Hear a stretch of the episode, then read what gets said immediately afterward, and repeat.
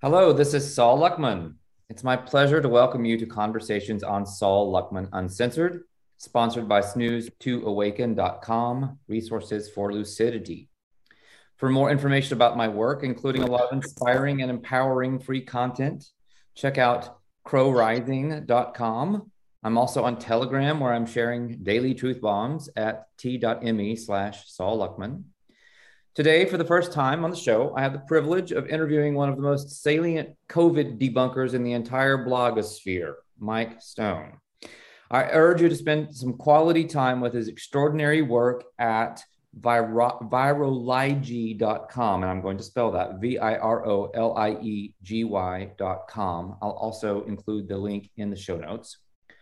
Owing to his keen insight and gift as a writer, Mike has exploded onto the radar among the community of skeptics of not just the official, but even most alternative COVID narratives, having been referenced by the likes of Dr. Tom Cowan and Dr. Sam Bailey.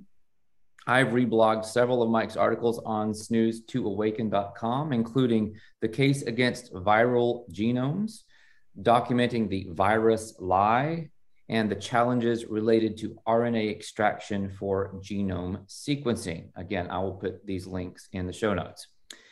This isn't light reading, folks, but it's essential reading for anyone interested in knowing the truth about the lies of virology. By way of further introduction, in Mike's own words, I am not a doctor, virologist, microbiologist, scientist, etc. Many will use this against me. My educational background is in health and exercise science. I have been a personal trainer, a nutritionist, and currently I am a health slash wellness coach. What I share here is based on years of research and reading from the original studies and sources. I will always do my best to provide the sources for where the information comes from. It's the single greatest advice I took from Kary Mullis, the inventor of the PCR test currently being misused around the world. And, and Mike uh, quotes uh, Kary Mullis I think it's simple logic. I need to get my southern accent really on for this. It doesn't require that anyone have spe- any specialized knowledge of the field. The fact is that if there were evidence that HIV causes AIDS, if anyone who was in fact a specialist in that area could write a review of the literature in which a number of scientific studies were cited that either single or as a group could support the hypothesis that HIV is the probable cause of AIDS, somebody would have written it. There's no paper, nor is there a review mentioning a number of papers that all taken together would support that statement. So thanks so much for joining me today, Mike. How are you getting along in this never-ending quote unquote uh, pandemic? Well, thank you for having me. Um, I mean, I'm, I'm getting along. It's uh, kept me busy, that's for sure. Just trying to keep up with the the narrative, the constant flip-flopping narrative, but um, it's uh, we're getting there it's funny, you know, I'm a writer and I, fiction, uh, nonfiction, and humor, and you know, I studied writing, I study literature, I taught literature, and I have a hard time even calling what we're being fed a narrative because a narrative is supposed to make sense, and this one has not made sense from the very beginning. And your blog is one of the most uh, effective written tools I've seen on the internet for showing just how many lies and um, and absurdities are woven into this this quote unquote narrative. So I really want to just thank you for taking the time to do this. I know it's probably mostly a labor of love and necessity because Lord knows we don't make any money doing this and sharing this information. Right. Yeah. It. Well, thank you. Thank you. Those are uh, for the kind words and uh, and all your support. Um, it's uh, yeah, it's been a, it's been a journey. I, I wasn't expecting to to be doing this, um, but I it got to a point where I just felt like I could not uh, keep this information. You know, you, you can do so much research, and it's great to have the knowledge for yourself, but it doesn't do anyone else any good if you're just sitting on it. Um, and so uh, I felt compelled to be to be able to put that out there to share what I've come across, what I've learned. Um, and uh, it started off with uh, just doing Facebook posts and um, doing some uh, uh writing and research there. Uh, but for obvious reasons, Facebook has not been very fond of the posts. So uh, I got quite a few bans and censorship from them. And it just kind of forced me to find another avenue, and that's that's where the blog came from. About I, I think it's been a little about a half a year that I've been doing the blog. Wow, because there's so an amazing amount of content. I mean, you would assume that you were just a professional writer. You're churning out so much stuff, several articles a week, right? Uh, two or three anyway. It seems to me. Yeah, it's kind of. I think it's been about um, every other day. Um, I a lot a lot of it is uh, articles that, like I said, I'd put on Facebook previously, and so I, have just been going through and um, updating a lot of that research, adding um, some new stuff that I've uncovered since then, and um, just uh, trying to present it in the best way possible. Um, and then uh, I've been doing some you know new posts here and there as well. So it's just uh uh, it's like I said, it's kept me busy, but you know, I, I feel blessed that it's put me down this path because um, a lot of people have reached out and said that the work has been very meaningful for them. It's it's helped to open them up to the um, the lies that we've been sold throughout this pandemic and even you know for last century. So um, I'm you know it's it's good to know that it's making a, a difference in, in some people's lives you know you could you could compile these articles into a book and just call it ViroLIEgy and with some kind of subtitle it would be very effective yeah i've had i've had quite a few people tell me to do that um it, it's kind of I, I'm, I'm I guess I'm inching towards there. I'm slowly making my way.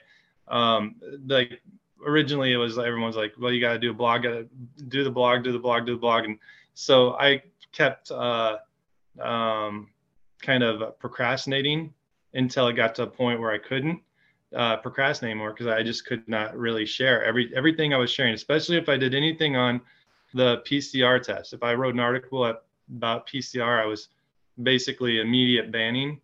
Um, obviously, anything that you write about the vaccines, they ban you for that too.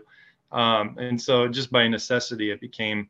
I was like, you know what? I, everyone's telling me to do it. I, am not the most technologically um, sound person, so I just I was like I don't even know where to begin. But some friends helped me figure it out, and uh, just kind of took from there. So eventually, uh, you know, I'm sure there's going to get to a point where I'm like, you know what, I need to do some get a get a book out there or something. Yeah, that would be great. I mean, I was just thinking about ways for getting your message out there to a larger audience, and I know that's that's one of the things that we all uh, really want in this sphere. I don't know if you have been, well, for example, on my on Sol Luckman Uncensored on Spotify or on Anchor, for example, there's an option for taking text or audio or video and plugging it into your podcast, and it will just render it as a reading, an oh, audio. Oh, really? Yeah, and it'll even give you a button that you can post back on your blog post if someone would prefer to go and just listen to it. Oh wow! So uh, it doesn't no. it doesn't require you recording it or anything like that. It's just it takes almost no time to make it happen, and it won't be perfect because it's a it's a it's an app. It's a it's a voice, a right. voice, but it's decent. And for people who are on the go and who are really in that audiobook world these days, it's perfect. And yeah. I think it would double your audience right there because people could share an audio link in a heartbeat. Yeah, that's actually an awesome idea. Um, because that, that's the thing. Um, I've had uh, people suggest that I do YouTube videos, um, and things like that, and I just uh, unless there's a way that I felt like you can condense that information um, and uh, really, you know, make it uh, interesting to people. I just I, I, figured with the blog it's easier. They can take the time and read it when they want to.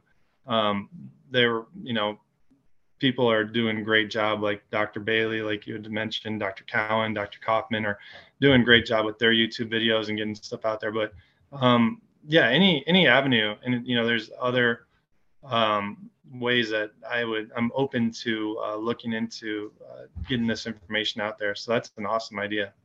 Well, I think you're so talented as a writer, and your research is so copious and sound that you're you you're in your niche at the moment. I mean, you might be great at other things, but you, this particular niche is is a little bit of um, I would say it's a weakness in the entire skeptic community where the COVID narrative is concerned, and you're you're filling that and helping fill that. There's also um, you know, there's another blog out there called Humanely you may be aware of. I'm going to be yeah interviewing yeah. uh, the uh, creator of that blog in, in coming weeks. And um, so there's, oh, you know, there's a few of you out there who are really starting to look at this in a scholarly manner and, and for those people who really need the the links and the evidence and the references kind of you know out the wazoo and that's that's great you know not everyone everybody needs that but there are people who really need that and i'm glad you're doing it i was just going to let people know and let you know um, referencing this so anchor.fm slash Sol hyphen Luckman. That's Sol Luckman Uncensored on, on Anchor. And you can create a free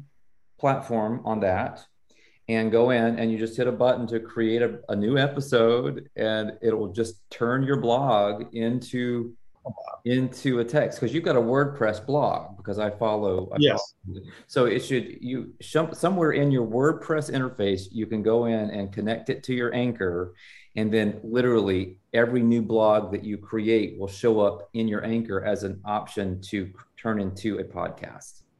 Oh wow, that's really cool. Yeah, I, I would love a link for that. That'd be great. I know you just said it, but I'll I'll go through. Well, and, and email that. me if you need that or whatever. I'll be happy to get get you that. And if I can, if you need any technical support, I can at least ask around. So I just think that would be very helpful because I'm I'm in the process. I'm just about to release a, an audio, my first audiobook, my first real audiobook of this novel I wrote last year was the a pandemic novel that actually came through in 2019, started coming through before all of this hit. So I was writing about oh, wow. all of this craziness and the the Jack scene. I called them Jack scenes just to avoid censorship. Even before the heavy censorship started, I I just saw it coming.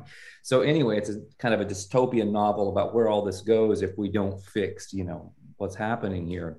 But I'm very excited that that that audiobook is coming out because it's becoming incredibly apparent to me just how we're turning into a kind of listening non non-written culture in many ways. It's just incredible what's happening. Uh, more and more people oh. are going that direction which i i lament somewhat as a as a writer. I feel like you know the written word is getting really watered down and and uh, you know it's falling into disuse.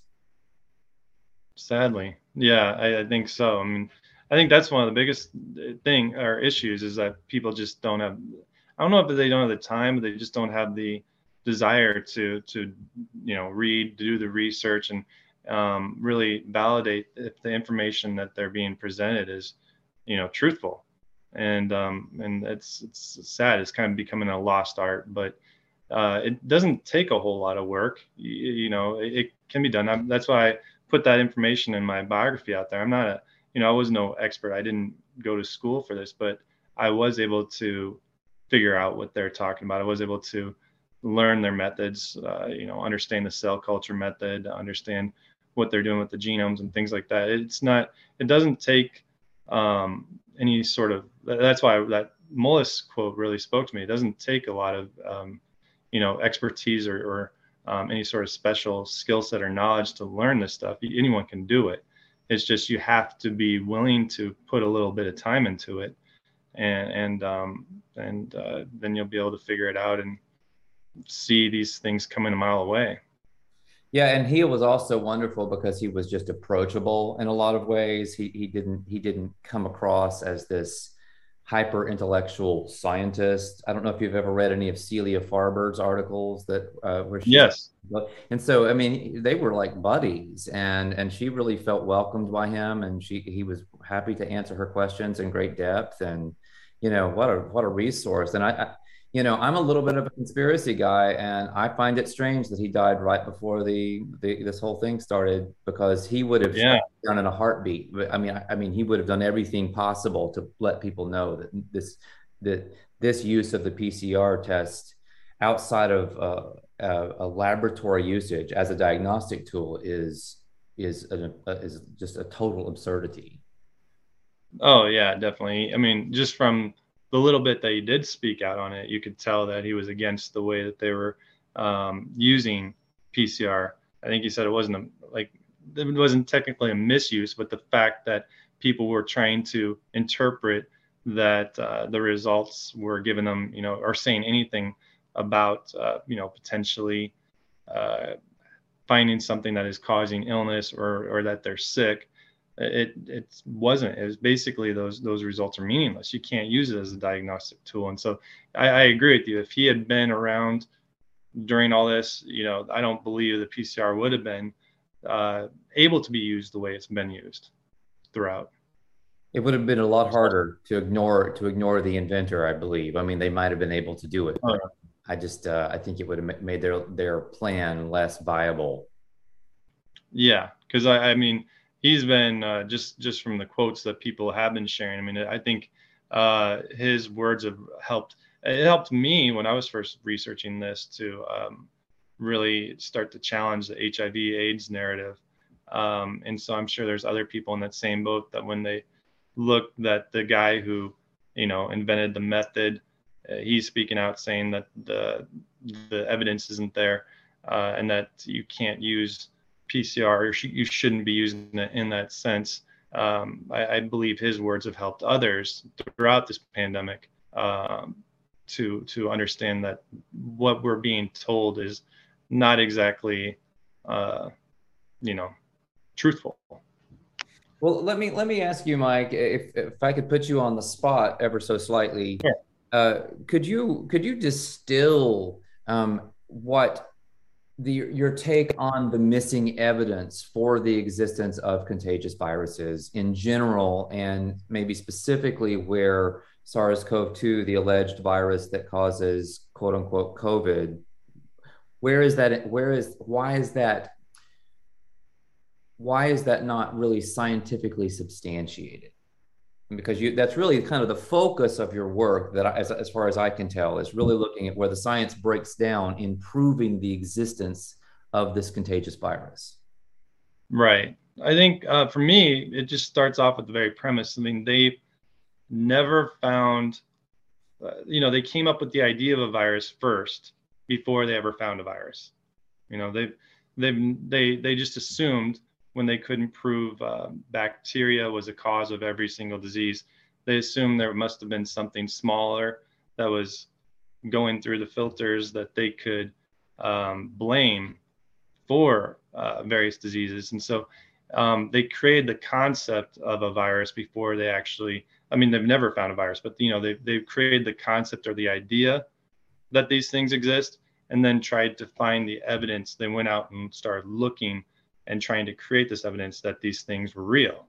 So that's um, historical context. We're talking about we're talking about the 1800s here still, right? I mean, this yeah. is a long time ago because the initial uh, etymology of virus is poison, right?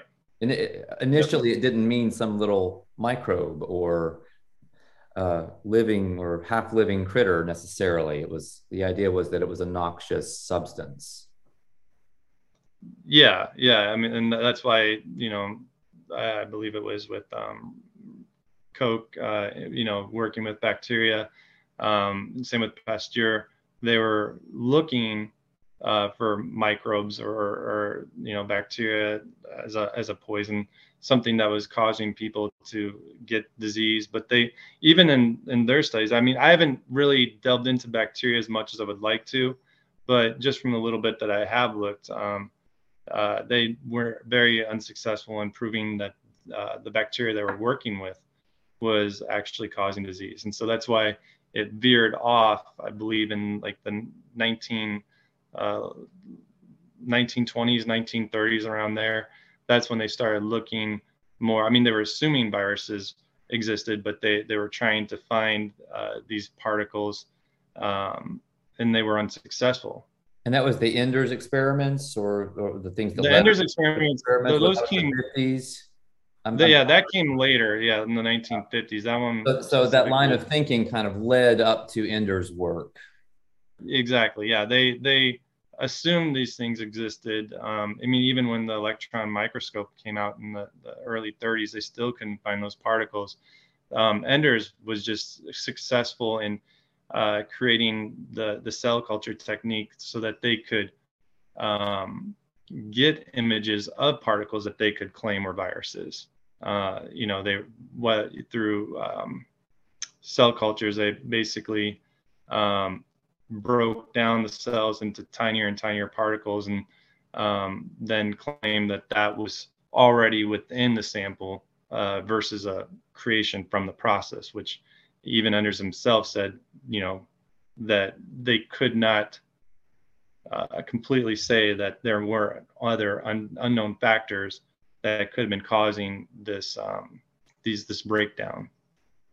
Right, and the images they're getting also, you know, could very well be artifacts, and that was acknowledged, I think, by mm-hmm. him as well, or by by someone in that time period that that that was brought up as a possibility that artifacts uh, could be involved. And you know, I don't know what they I never know exactly who my audience is because I do a lot of different things. But in this case, an artifact is the something that is produced by the process, not something that natively exists in the culture being examined.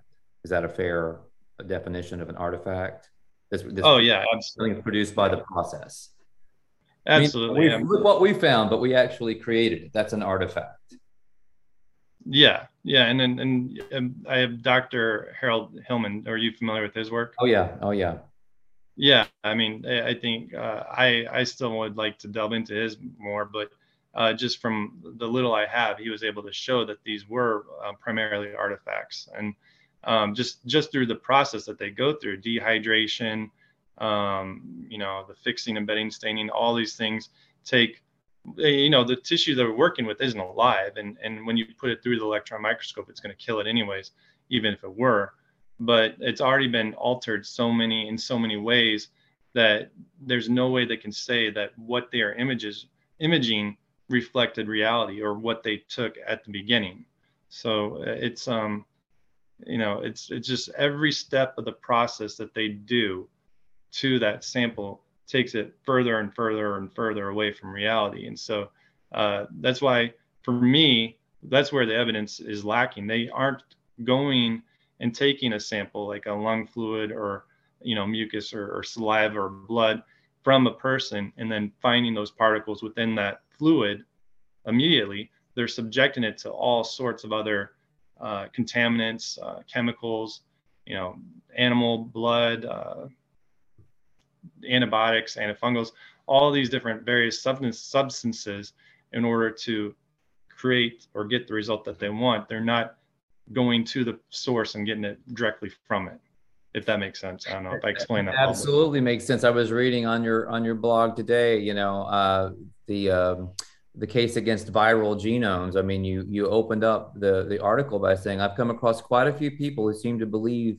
that the existence of viral genomes and viral rna sequences somehow proves the existence of viruses one person even believed that the genome was a representation of purified slash isolated viruses disregarding the fact that random ACTGs that exist only inside a computer database are, is at best indirect evidence. There is no direct evidence of a physical entity called a virus. The genomes said to belong to viruses are never sequenced from purified slash isolated particles taken from the samples directly from a sick person. They are either sequenced from unpurified bodily fluids containing many sources of host and other non-viral microorganisms, or they are taken from unpurified cell cultures, which contain numerous sources of foreign contaminants. You know, it makes me think yeah. of, uh, you know, Oceans, one of those Oceans movies, you know, enough said. You know that that's like, i mean that is really on the money so and there you're introducing another another problem in all of this which is the sequencing thing and all this de novo in silico sequencing. Could you could you speak about that in relation to this lack of proof uh, problem with viruses?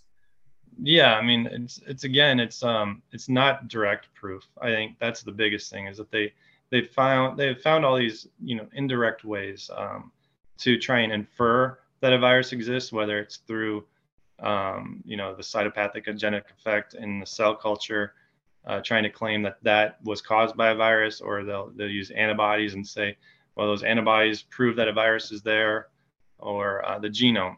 So the genome, you know, it's just a theoretical concept. They're they're again, it's one of those things where with the, the electron microscopes, you're taking the sample and putting it through so many steps, so many alter altercations throughout the process that there's no way that you can say that it reflects what was originally taken. And that's how kind of how I look at the genome. They're um, taking a sample, um, at least. So in the case of SARS-CoV-2, they took it straight from the fluid of one person, right? Um, they didn't separate the virus, the, the so-called virus, from those fluids. They basically sequenced everything that was in this person's lung fluid, and then they tried to piece together a genome for a virus they've never seen straight from those fluids, um, which uh, I've uncovered uh, World Health Organization documents saying that when you do that, when you do the, they call it metagenomic sequencing, correct, um, that they're going to have a whole bunch of host DNA within that se- that's going to get sequenced also. So They'll they're admitting bacteria. that. What's that? They're admitting the contamination exactly. problem. Yeah, exactly. The, there's no way you can separate that. It's there's it's going to be in there. You're going to have host DNA. You're going to have bacterial DNA. You're going to have all sorts of unknown organisms within there. And so for them to say that they then know that this specific sequence that they created from that fluid came from one source, that there would be no way, no realistic way for them to be able to say that. Um, and so the genome, you know, it's just a, a, a I just look at it as just a Frankenstein cobbled together um, from a mixed source using computer algorithms uh, and um, uh, consensus sequencing. Uh, and what they do too is they use reference genomes from other viruses. Like in this case, they used you know the older coronaviruses or they used the bat coronavirus, and they're created in the exact same way. You know, so they're not coming from purified sources. They're they're not taking these genomes straight from uh, something that they can show physically exists. They're taking it from these unpurified sources and uh, putting it through this process and, and shooting at a theoretical genome and saying that's what it is. So they're using a figment to justify the existence of a figment. Yes, absolutely. Yeah, they're trying to you know use one fictional uh, theoretical model to try and prove another one. It's so the circular reasoning is kind of off the charts. I mean, what do you yeah. think they're doing here? I know, I know that, I know that a lot of people don't want to ascribe in, intention or motives to to people, especially not groups of people. But it's safe to say that whatever virologists are doing, it's not science what is it? What is the motivation behind it? Why is it here? I mean, I have a lot of very deep and dark thoughts on this subject, but I would love to know yeah. just your honest appreciation of how science could go so off that you could smell it a mile away. Well, I think at least for virology, you have to look back at uh, who funded it. You know, who who started this process and who set up our medical system.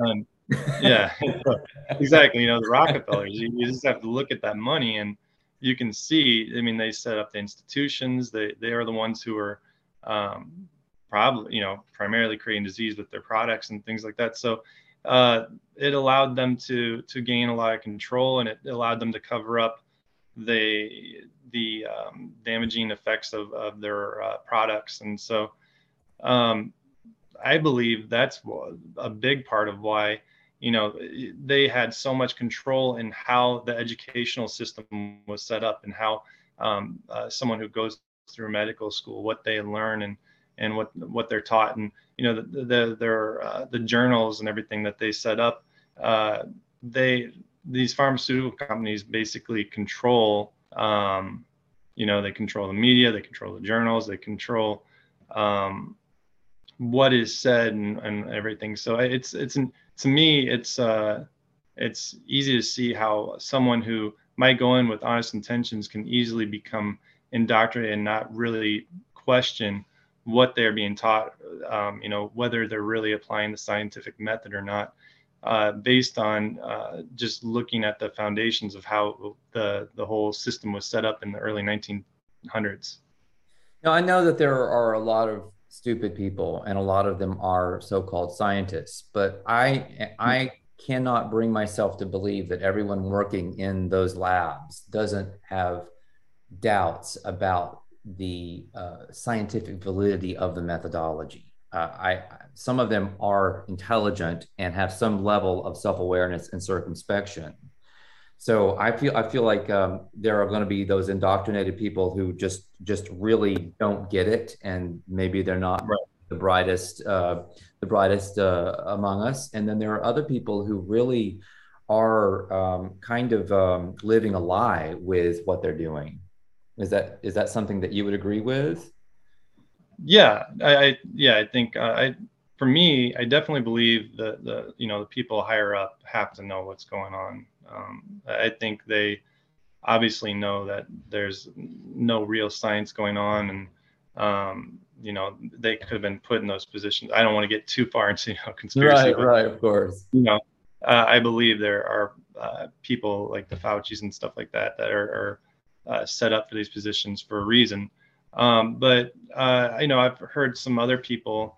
Um, I I think it was Dr. Lanka who said that you know he can't go around naming names, but there are people that come to him that are within that field that um, agree that not everything's right, or or you know they they they just can't speak out because of the um, losing the uh, you know the funding or um, losing the you know prestige and things like that and so um, it's unfortunate because you would hope that they would be uh, at a point where they if they saw the problems that they would be able to speak out about them but you know that's the sad thing is when you look at someone like dr lanka who put a lot on the line to get this information out there and how much he's been ridiculed and um, you know his name has been uh, put through the mud so to speak in, in a lot of uh, ways. And so, um, but I, I do believe there are people out there that know that things aren't what they are supposed to be, uh, or that they're they're not really performing science in the way that it's supposed to be. You know, following the scientific method. Um, but uh, I just think a lot of them either are too comfortable or they're they're too afraid to speak out. Well, that's well and truly stated. I, I, I like the way you put that. I wanted to uh, just I wanted to come back around to Lanka and his experiments that he's been doing because yeah. I, I, that's really important. But just to let everybody know, on, on, my blog at Snooze2Awaken, I published an article by uh, uh, Jon Rappoport last year called "Rejecting Rockefeller Germ Theory Once and for All." And uh, I just wanted to read just a, a, little bit of it because it really speaks to what you know might be at the very root of the scientific paradigm and the problem that we're facing with virology and biology. And so Jon writes: the entire tragic, criminal, murderous, stupid, farcical COVID fraud is based on a hundred years of Rockefeller medicine, a pharmaceutical tyranny in which the enduring headline is "one disease, one germ." That's the motto engraved on the gate of the medical cartel. Thousands of so called separate diseases, each caused by an individual, germ. And it goes on and on from there. Uh, you know, so he's really looking at that issue. I, will put a link to that in the show notes as well, so people can can uh, get onto Jon's work. If you're not familiar with his stuff, it's it's really pretty good and, and far reaching. Yeah, he's uh, he's one of my favorite investigative reporters. He, he's excellent. And yeah, he, has been he was nominated for a Pulitzer, I believe, back in the day when when that maybe had some meaning. Yeah, well, he would have deserved it because his his reporting's been amazing. You know, he's I, am assuming you followed his work throughout this. Um, this oh yeah, oh yeah, yeah. I mean, he's been spot on, um, and and a lot of times ahead of uh, people as far as uh, calling out a lot of the um, stuff going on. So yeah, I, I follow his his blog quite a bit. Well, he wrote a book called AIDS Incorporated, going back to the, the whole HIV yeah. parts, that scam. Yeah. With all and that's the thing. You can see a lot of the same playbook being used today just off of the HIV AIDS scam. Yeah, he was instrumental in helping to uh, to bring about the, the realization of uh, what they were doing back then. I unfortunately I haven't read his book yet. I, it's on my list of things that I need to get to, but um, yeah, he he was definitely a, a, big part of helping to wake up a lot of people um, as far as uh, you know showing that there is no evidence uh, for the HIV equals AIDS hypothesis that just doesn't exist. And instead, it's this massive cartel of control, money and control, and and that was the whole AIDS Incorporated thing, you know, where he was just showing that whatever the motivations were, they were not scientific. Exactly Yeah. So, so in terms of Lanka's work, this is Stefan Lanka, a German. I've called him, you know, uh, jokingly, a, a, recovering virologist. that's, a, yeah, that's, a, good way. I know. Yeah, I've heard he doesn't like being called a virologist, but right. You know, for for people that you know might be new to his work, it, it might lend some credibility. Oh, oh, my gosh, there is a virologist, you know, speaking out against this. So. Well, um, he's also kind of famous because it was it was Lanka who won a very a very uh, I, I, would like to call it a kind of landmark case in the German court system where where he basically showed that there that the existence of the measles virus had never been proven. And yeah. this this was allowed to happen because in that court system, especially at that time, they had a rigorous they had very rigorous standards for proving something of a scientific nature. And so he basically forced the establishment to admit that they had never proven the existence of the measles virus. You know about that right? I mean that's crazy. Oh yeah. Yeah it was great. There there was a, a really good um, blog i read about it. Um, i can't remember that felly oh, i can't remember the person's name but she went uh, through and uh, detailed a lot of the the uh, court proceedings and, and, what went on. And yeah, I mean, I think uh, he, uh, to me, that was one of the the fundamental things that Lanka showed was that if they're going to claim uh, these viruses exist, sh- that evidence should be available in the original paper. You know that that it should all be right there. You can't go decades down the road, numerous papers, and then say, yeah, all of these, you know, I think um, was it Bardens tried to throw out six different papers uh, attempting to prove the, the measles virus exists and, and, taking a little bit from each one. But those are, you know, done throughout, uh, I think like 30 or 40 years. You can't just say, take all these different papers and say that that there is the proof for measles when the original publication doesn't have that proof. You know, the first one saying, hey, here's a measles virus, it doesn't have the necessary evidence to to definitively prove that there's a measles virus, then then what is it talking about? Right. Again, a little thing called science, you know, yeah. which actually does have rules. And they were codified and they worked really well in many areas for a very long time until they started breaking down in the biological sciences. I mean, I would argue that science has always had problems in certain areas, but I don't, I'm not aware of a kind of meltdown like we're having in the biological sciences right now.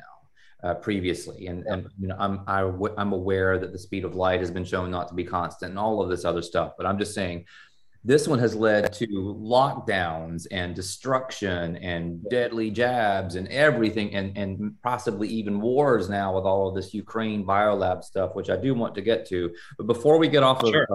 off of Lanka Um, there's a blog on uh, snooze2awaken.com, The End of Virology, Dr. Stefan Lanka, on the third phase of his controls controlled experiments for SARS-CoV-2.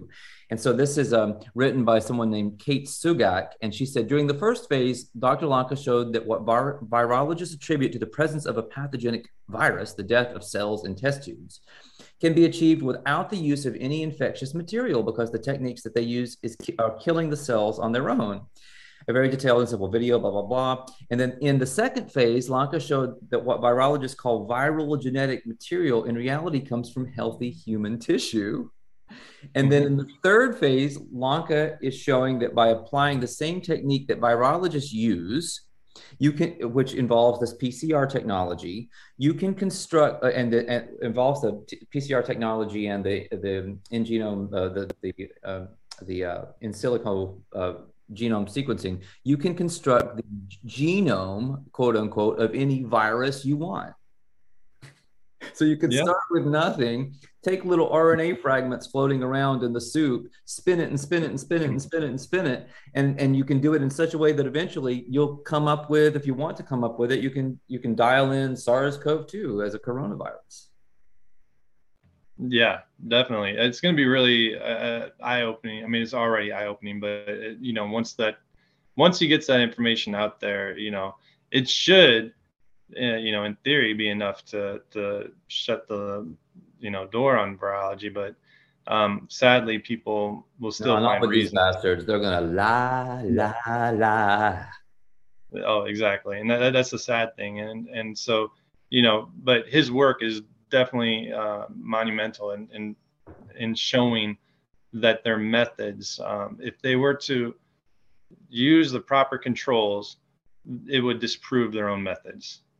You know, and right. I think that's the the biggest thing that Lanka is doing is basically tearing tearing their methods down. And, and one of the bad things for me is that if if they did that and they really had truth as a mandate, and if they wanted our medical sciences to improve so that we could cure anything, then they would embrace the failure of one model and re reorient and reinvest into what's actually happening. And I think it's much closer to the terrain concept, like in Dr. Andrew Kaufman's new film. It's even if that's not the definitive take on what's going on, it's a good, it's about as good a model as we have right now for what's happening, and just in my opinion.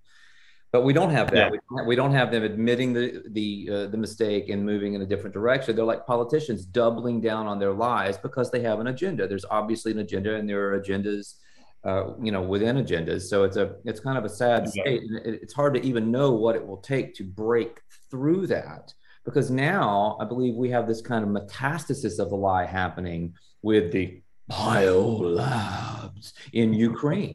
Right. I mean, you listen to all these alternative people, Dave at X22 Report, and everybody out there just that's biolab, biolab, biolab, biolab, biolab, biolab, biolab, just incredible. And they just can't seem to understand that maybe they were they were doing other things besides constructing viruses in those biolabs. Maybe they were creating poisons or toxins or weird proteins like spike proteins, and they were using viruses as a kind of um, smoke screen to hide behind. Dawn Lester and I, she she was co-author of uh, she's co-author yeah. of Who Makes You Ill. We just had a conversation last week about this exact subject. And she's like, oh, that, you know, that's very plausible. What you're saying is very plausible. They could have had a kind of two-tiered compartmentalized structure um, and but uh, you know everyone's just looking at the virus and the wuhan thing and the emergence of this you know the situation from bats or whatever. It's absolutely crazy. Even like today uh, there was uh, one of the alternative journalists out there benjamin fulford who used to be the uh, like the Pacific director of Forbes magazine or something like that. You know, oh. like a real journalist, and he's been a conspiracy journalist for a long time, but he didn't come out of nowhere. You know what I'm trying to say? So he has a pretty big following. So this is guy is supposed to be doing investigative journalism, and, and so but he gets into um, you know um, even those 1 billion still under the mafia's control, the world mafia, are also in open revolt against their overlords. That's because the Chinese foreign ministry and the Russian foreign ministry have sent proof to the military and intelligence agencies that the KM and their so called Biden regime in the US have set up 336 biological weapons laboratories around the world and have been releasing deadly pathogens in an attempt to murder most of humanity. And of course, it goes on to say that they're being engineered for specific populations so we can take out the Slavic people or Asian people or whatever. And it's all just pure science fiction. What, what, do you think about all of that? I mean, I, I, I know sort of what you might think, but I would love to hear your expanded thoughts. Yeah. Uh, well, for lack of a better term, it's basically just fear porn. You know, they're uh, throwing out um, what I consider another red herring to keep people from the truth and, and, and not only from the truth, but also uh, stuck in the virus lie. You know, if you, believe that they're able to engineer and create these viruses, then you're uh, still going to have that belief that these viruses can exist in some form. Um, the bioweapon, it, it can kind of like what you said, it, it could be a cover for what they were doing with the vaccines, how they're able to have them, you know, available and ready within a few months of this thing even happening. And so, um, they're not going to tell us exactly what they're what they're doing or if, what they're funding or what that funding is going towards if it's going towards anything at all. It could just the whole thing could just be a smokescreen. Um, i don't think we can know but the one thing we do know is that um, they've never proven scientifically that viruses exist. And um, you know for them to then go through all this trouble to try and create something that they've never proven to exist just is not very logical. Um, and so to me it's just a, uh, a lot of these people are, are it's kind of like once um, the vaccine shedding I, I am sure you're aware of that when they're the people were getting um, vaccinated, and then people that were uh, in the truth community were starting to talk about uh, you have to stay away from anyone who's vaccinated because they're going to shed the mRNA spike onto you, and that's going to get you sick. And and I'm like, that's just another way of uh, trying to um, peddle the the contagion myth. You know that that you can catch something from someone. There's no proof of that. There's no studies showing that anyone can catch anyone anything from anyone else. So uh, believing that these vaccines or, or people are shedding something to someone else and getting them sick is just ridiculous in my opinion as well. At least there's no evidence for it. So I think they throw out these stories, whether it's the the gain of function, the bioweapons, the vaccine shedding, and stuff like that, to keep people still in the loop, in that sort of that um, virus lie, um, still believing in it. I think, in my opinion, I think you're exactly right. Well, well said too. So, what do you think about um, what do you think about mRNA and you know the fact that uh, well, let me let me back up and punt for just a second. You've got sure. You've got all of these papers being released, all of these documents, patents of all of this stuff. What's going on with all that if it doesn't exist? I'm sure you've had this question. Yeah, actually, I, I don't know. I, I wish I could say. I don't I don't know. Um, I mean, they can patent a lot of things. I don't know. There's patents out there for for inventions that never see the light of day. You know, uh, as, long as you have like an idea, it seems like you can almost uh, find a way to patent it. Yeah, I um, actually um, so, did research on this topic, and and you can patent an idea under specific circumstances, not just any idea, but there are specific criteria right. that will allow you to legally patent a pure idea. Yeah, and so I mean that's that's why I don't put too much stock in that. Um, uh, I think they would have to prove that something like an mRNA exists and that it functions in the way that they say that it does, you know, those are all still uh, pretty much just theories. They, they can't, you know, they can't observe mRNA going into someone and creating a spike protein and uh, any of that stuff. So uh, it's um, to me again, it's just a, another story that they're selling. Um, whether or not uh, what they're creating even contains what they say it does, we we can't be certain. Um, we can. The only thing I know is I wouldn't want that stuff injected. Whatever it is they're making, I, I would not want it injected directly into me. And um, I think the various reports of the adverse events, the dangerous reactions people are having, are, are just proof enough that these things, whatever is in there, is toxic. Whether it does what they say they do, we can't verify that. We can't prove it, but we can prove uh, at least to an extent that they are dangerous. Right, right. You know, it's it's been very uh, hard to make heads or tails out of some of the behavior out there because you have what I would consider to be just absolute, you know, bad guys like the Fauci's and that sort of thing, people who are unequivocally that way. And then there are people that, you know, I would consider to be absolute good guys in the main, not perfect, of course, but but really fighting the good fight. And that's that's people like yourself and Dr. Cowan and other people along those lines. And then there are people like Dr. Robert Malone. Hmm. And here he is, supposedly the mRNA technology creator who was responsible for a lot of this vaccine technology. And, you know, so that's what's harming all these people. And then I don't know if he had a come to Jesus moment or what happened to him. And he's out there trying to warn people about all of this while still maintaining the contagion myth like like nobody's business. Like he is one of the biggest cheerleaders for the contagious concept out there, but he has the ear of all of the alternative media and all these people who are, frankly, not educated in this topic enough to know that they're being bullshitted. So, I mean, it's right. an unfortunate situation, and I don't, I don't see how to get out of this. What I would just call almost like a clusterfuck. It's just, it's just too many things going wrong at one time to sort it all out.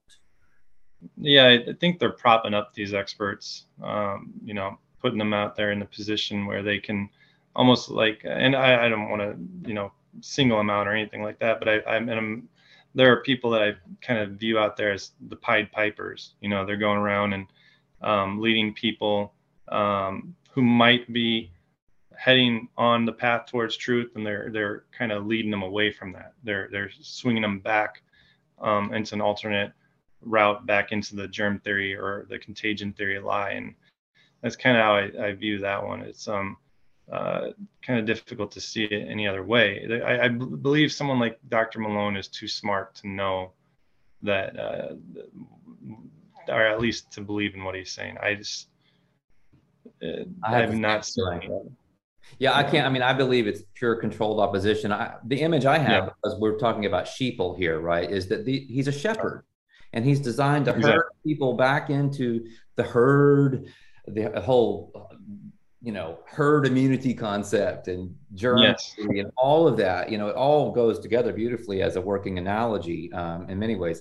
So it is what it is. But the reason I like to bring up names and name names, or at least, and I'm just talking about my opinion here. I don't have proof of anything I'm saying. I'm just, I'm just right. like anyone else out there. I'm looking at all of this. But the reason I think it's important ultimately to name names is we are being harmed by specific individuals who have names. And if people are following those people blindly, and those people are not being put on the spot and held at least intellectually accountable for their actions, then we can't ever change what's going on you're absolutely right. Yeah, that's a that's a great point. And so I that's why people like Malone, um, uh, I believe, just like you said, most likely, you know, I can't prove this 100%, but judging or based on my intuition, my, my gut feeling is they're more most likely controlled opposition. Yeah, and they're put there for in that position for a reason. I mean, if he was really um, someone that they didn't like the message he was sending, he wouldn't get any airtime. Right, and and controlled opposition. I wanted to I wanted to actually specify the range of that term as I understand it, because you could have someone who's controlled opposition who's being controlled by one tier above where they are, and they have no idea who's above that. It doesn't mean that person is necessarily like an evil person. It just right. means that they they have skin in the game. Maybe they're getting money, maybe they're getting kickbacks, maybe they're maybe they they're being bribed or their families being threatened and they're doing things for a certain reason. It doesn't mean they're at the top of the illuminati deep state cabal food chain and they're making right. all of these uh, decisions to try to depopulate and control humanity. No i'm not saying that at all. So you can be controlled opposition and still be a pretty nice guy you know when all is said and done you're just making some bad decisions uh, for some dubious reasons. Well i believe doesn't um, uh, correct me if I'm wrong. Maybe you don't know this, but I, I believe I heard he even has stake in it as far as like a, a alternative vaccination or something. I've like heard that. that I, I, don't have proof of that, I, but I've heard the exactly. Same. Yeah, and so that's that's what I've heard, and so that always always makes me a little uh, skeptical of anyone who's got some sort of financial stake involved in uh, and and trying to promote an alternative, you know, a safe vaccine. I don't believe there is any such thing as a safe vaccine. Right. And certainly there's no use for any vaccine in a world where pathogens don't cause disease. I mean, that that also one of the reasons we can't get rid of the germ theory is it props up the entire big pharma vaccine, eugenics, depopulation, transhumanist order. Exactly. They're they're not going to let that. this fall. is why we have to bust this thing wide open, and people have to understand that, or, or we will just keep spinning around and around. They will keep trotting out variant upon variant you know they're they've already they're already coming back around with hiv again and all of yeah. this stuff is going on. So you can see they're going to keep running this play because I, I played football. I was pretty good at football. And i was a quarterback. And you keep running the same play until they stop the damn thing. That's perfect analogy. win. And that's what they're going to do until they win or we stop them. And this is their main yeah. play. This is their bread and butter as the saying goes yeah. Oh, I agree 100%. They're, they might just be giving, you know, us a break, as they said. Um, uh, the, the CDC chief Walensky said that they're they're going to give us a break from this for a little while, but they can always pull their tricks out whenever they want to. The DeSantis was just warning of that in Florida. He was saying as soon as the midterms are over, they're going to, they, especially in the blue states, they're going to clamp right back down with all the mandates and restrictions.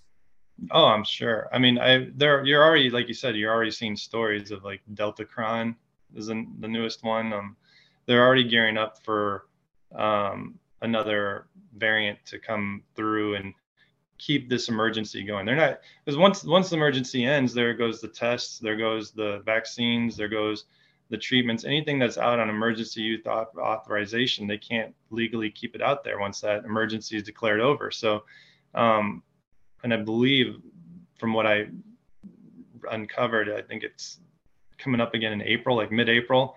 They're gonna um, either extend it or call it over, and uh, they're not gonna call it over. They're gonna find a way, a reason to keep this thing going, because um, once they do, they lose their profit, they lose their control. You know what's really wild is that you have people in the alternative press and people who are looking at like devolution scenarios and what happened with the election and all that stuff who bend over backwards. They bend over backwards to explain away Trump's um, uh, support of vaccines. I mean, I like some things that Trump has done, and I certainly like him better than than whatever that flesh puppet is in the office. But um, uh, right now, the, the, resident. But um, but the, the vaccine thing, it just broke something in me because vaccines nearly killed me. I have I write about this in, in my books. That I was I was nearly a casualty of the vaccine wars, and um, so I know what these things can do. Even the older the older vaccines, you know, that, that I got back in the day. So anyway, yeah. you have people in that alternative community, you know, that I respectfully refer to sometimes as Q-tards, who are, you know, convinced that you know Trump is like some kind of savior and that he has every reason in the world to be you know pr- promoting the vaccines the way he's done and that they're they're going to never uh, uh, get rid of the uh, uh emergency uh, status because that's allowing devolution to play its way out so that he ends up back in the White House. I mean, they will explain any of this crap away and just bend over, grab their ankles, and lean their head up against the wall for support because that's what they're doing relative to the deep state and they're doing it on behalf yeah. of us by perpetuating these idiotic narratives. Yeah it's it's unfortunate because yeah it, that to me was um, i was never a trump supporter to begin with. I you know um, i followed the q thing. I, I have family who are interested in that and so i kept up to date with it. But the there's no justifying the vaccine. There's no justifying even if it's some sort of uh, end goal to um, defeat the the deep state or something. How many lives are being lost by allowing this continue to continue at this point? And he was uh, you know a huge uh, supporter of the vaccines and, and um, bragging about his his administration uh, with the warp speed program, getting this stuff out there and um, being able to get the tests out there. And so, um, to me, he's promoting the lie and and if that's just taking people further from the truth. And the people that do believe in um, trump will take his word and may you know will go get vaccinated or they will will continue believing in this scenario. And and uh, that to me that that that was a big thing. It, you you just can't justify that. Yeah that many lives problem yeah. yeah. Because, you know, the justification of the justifiers was, well, this is keeping us out of kind of a hot war or a civil war. I'm like, well, why don't you just go ahead and have one of those? Because you might as well, if we're going to just whack everybody with these vaccines, you know, let's just be honest about it and just, just take out our aggressions on each other if we're going to go down that road, you know, not this yeah, yeah. stealth psyop ad nauseum. Yeah. I, I think that's the conclusion that I came to is it was just one giant psyop that was being played on people raising their hopes that something was going to, you know, someone was going to take out the bad guys for them um, through Q, through Trump. Uh, and it definitely does not look like that is the direction it is going. It's keeping uh, people further from the truth, in my opinion.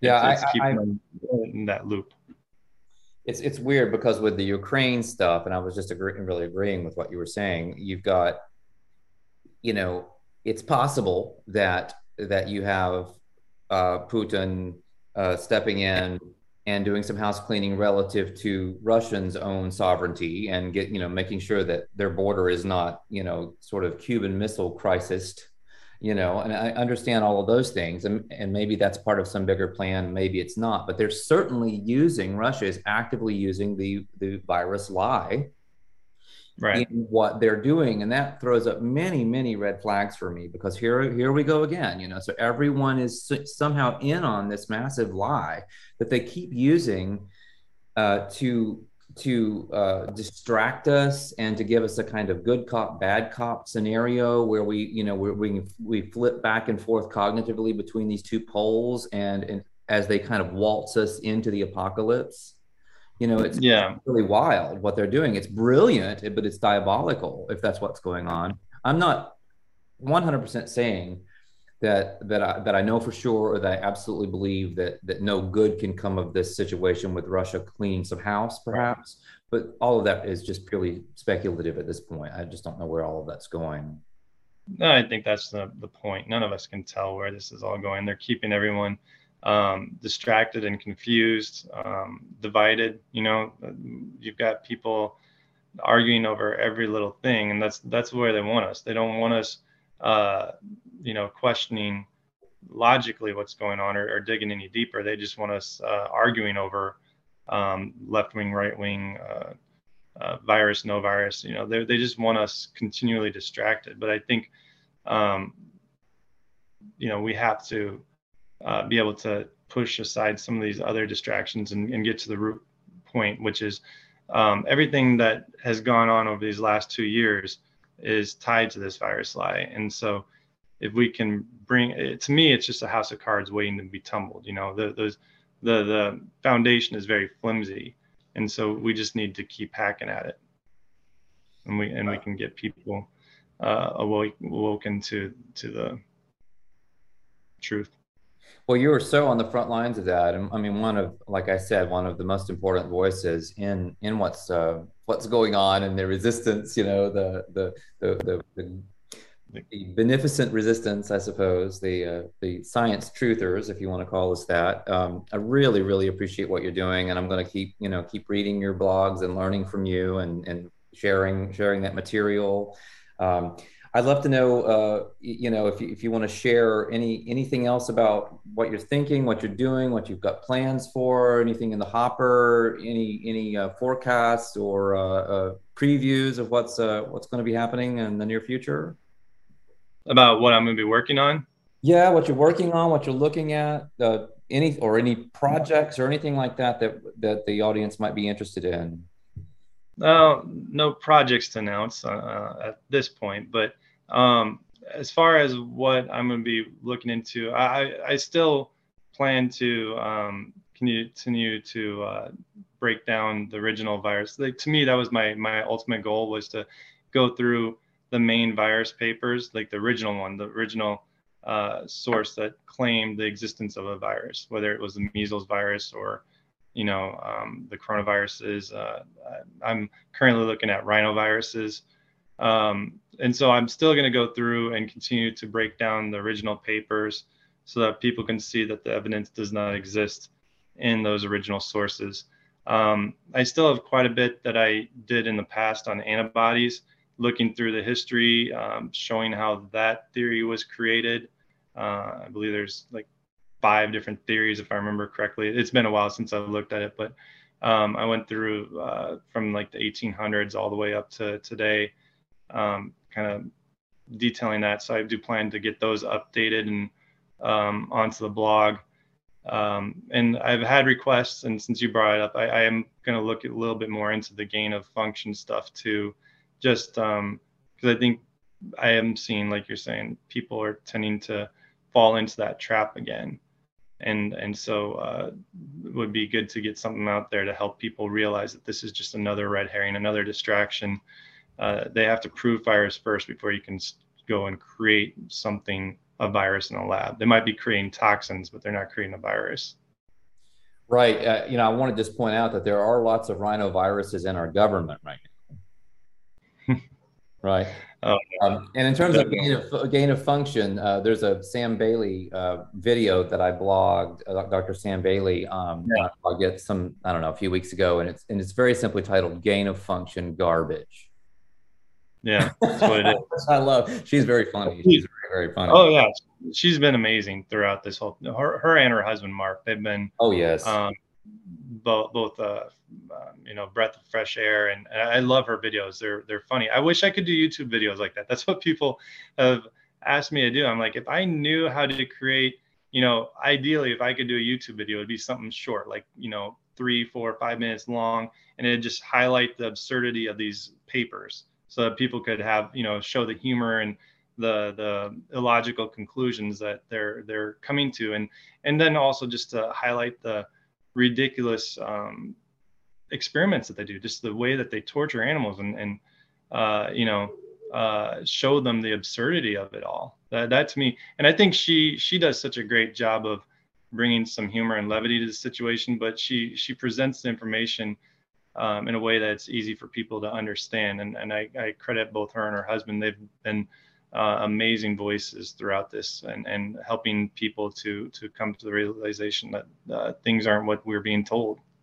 Right, and then and you know, what you've been doing is really digging down in that, like I said, that scholarly, very intellectual way for that audience. But maybe there's a bridge. Maybe what you're describing with a yeah. short video. You know, I, I, as you were talking, I saw an image of uh, those types of videos with somebody writing or looking at a paper and highlighting and scratching things out and underlining. Exactly. Just use like a hand yeah. and talk over it, maybe with a little graphic popping up occasionally of a surprised face or uh, you know something like that, and maybe that would work. Exactly. That that was kind of my idea. I'm like, uh, someone someone had asked me to do, uh, you know, like an hour long talks or something like that. I'm like, no one wants to listen to me for that long. I'm, I mean I just don't. I, I don't know. I, I can write better than I can speak on this stuff, anyways. Um, but uh, so I, I was like, you know, for me, the a shorter people unfortunately nowadays tend to have shorter attention spans, anyway. So you know, short videos that can get the the main points along. And um, she ha- she has really good length, you know, around 15, 20 minute videos. And I just watched one today where at the end she had um, uh, virology summed up in five seconds with I know Dr. it's brilliant. yes, it was. And I was like, man, if I the, the ideas they come up with are just amazing. So uh, I definitely appreciate their work. But yeah, that that that would be to me if I were to do something along those lines with YouTube, it'd be just short clips that really highlight the absurdity of it all. Well, if I run into anybody who has that skill set who would be a potentially good fit, I'll, I'll be happy to just put you two together and see if anything uh, comes of that. If you're interested, that'd be awesome. Yeah, and and I'll definitely I'll definitely let you know when I get this um, this chat posted and um, and uh, like I said, I'll, I'll keep I'll keep uh, promoting your work because it's really important. Thank and I encourage everybody to go check out your your blog and uh, and really dig down into it. Spend some time with it. Well, thank you. I really appreciate that. I, I, have had a lot of fun talking to you. Yeah, I had fun talking to you too, and I hope maybe we can do it again sometime. Maybe after some oh, of the function stuff, we can chat again. I'd love to, you know, dig down into some of what you discover. Oh yeah, definitely. That'd be great. All right. Well, thank you so much, Mike. Have a good evening. You as well. Thank you so much. Thanks.